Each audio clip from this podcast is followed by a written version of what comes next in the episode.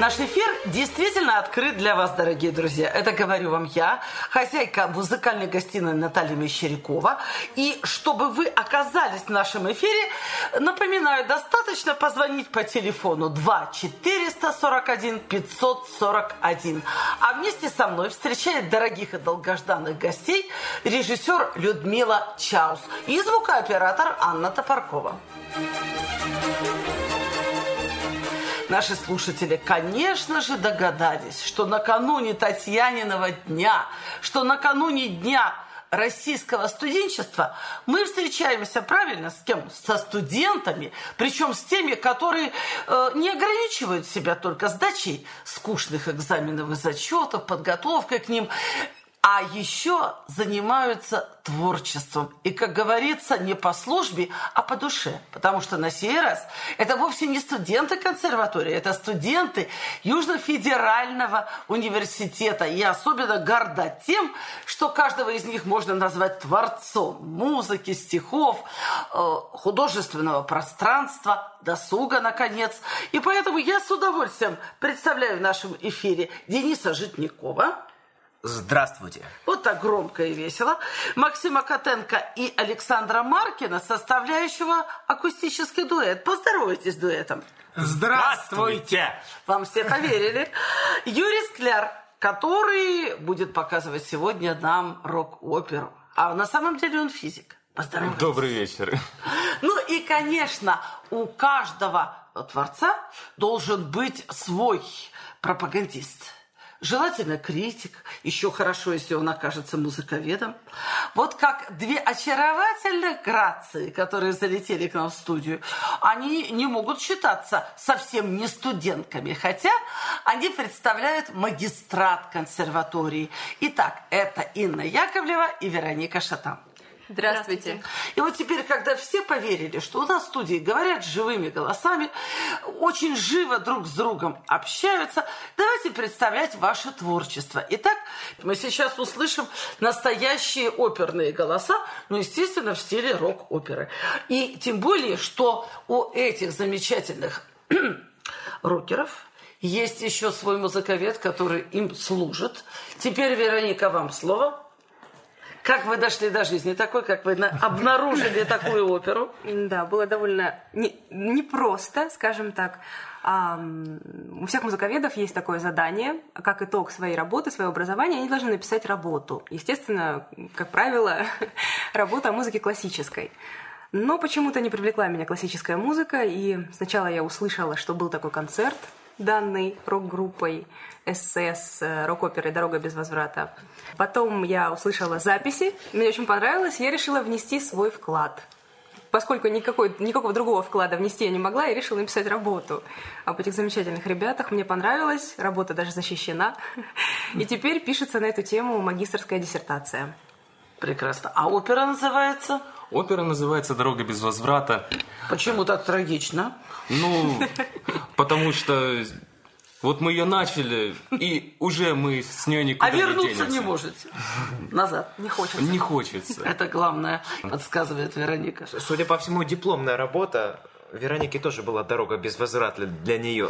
Она не закончилась. Она никогда не вернется в скучное музыкознание, правда? Как-то не тянет. Отлично. Теперь расскажите, о чем опера и как выглядит сама постановка.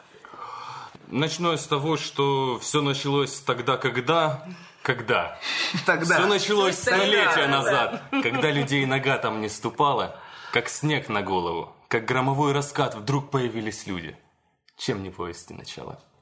Эльфийка, чародей, запретная любовь, рождение дитя, дитя кровосмешения, в ее руках судьба, кровь эльфов в ней течет. Собственно, вот так вот и завязывается наша история. А может быть, мы сразу начнем слушать? Да, мы поймем, о чем там речь? А, нет, труда? Мы не поймем общую суть из-за того, что это всего лишь нарезка основных э, моих и не только моих партий. Ну, а все-таки, вот что сейчас мы будем слушать? Что там происходит на сцене-то? Э, сложно сказать, что будет на сцене. Там можно представить все, что угодно, да? Все, что тогда, угодно. Не вдаваясь в подробности, слушаем музыку. Потеря, забвенье. Гром и огонь, песчаный смерч, и на песок упали капли дождя. Впервые отдохнули! Конец беды, беды начала, багряных сполохах зари. На землю ласточка упала, но сокол юный поднялся с земли. Конец беды, беды начала, багряных сполохах зари. На землю ласточка упала, но сокол юный поднялся с земли. Заливает души пустоту сладкий яд, королева зимы, не жена и не мать. Отправляешься в путь, забирая с собой раскаленное сердце.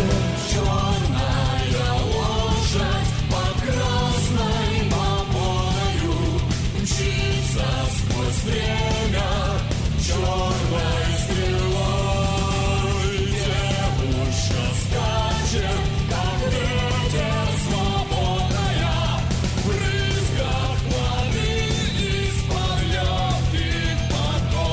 Ведьмак не должен быть борцом за правду, ведьмак не должен быть борцом за правду, ведьмак не должен быть борцом за правду. Не думали, что жизнь свободна.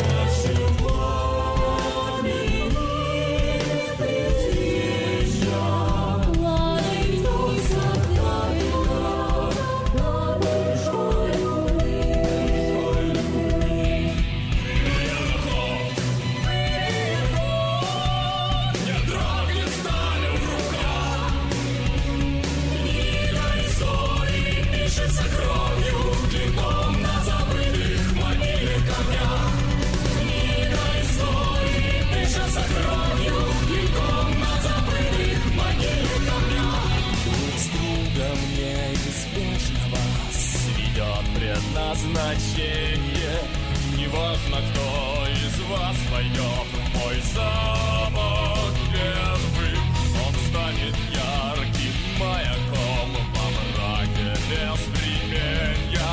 Здесь мой закон, мир обречен, обречен. Геральт, запомни этот день, когда я оставил тебе жизнь. Используй этот шанс правильно. Не путай звезду с ее отражением.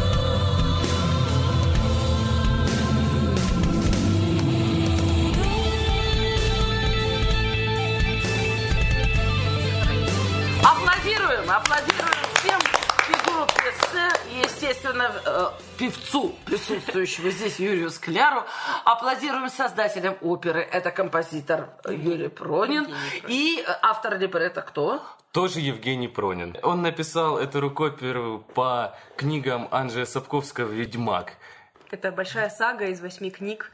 Повествует она о путешествиях, о поисках, о любви, о ненависти, о всем том, что так волнует нас даже по сей день. И касается разных эпох. Касается всех. Замечательно. Всех, каждого.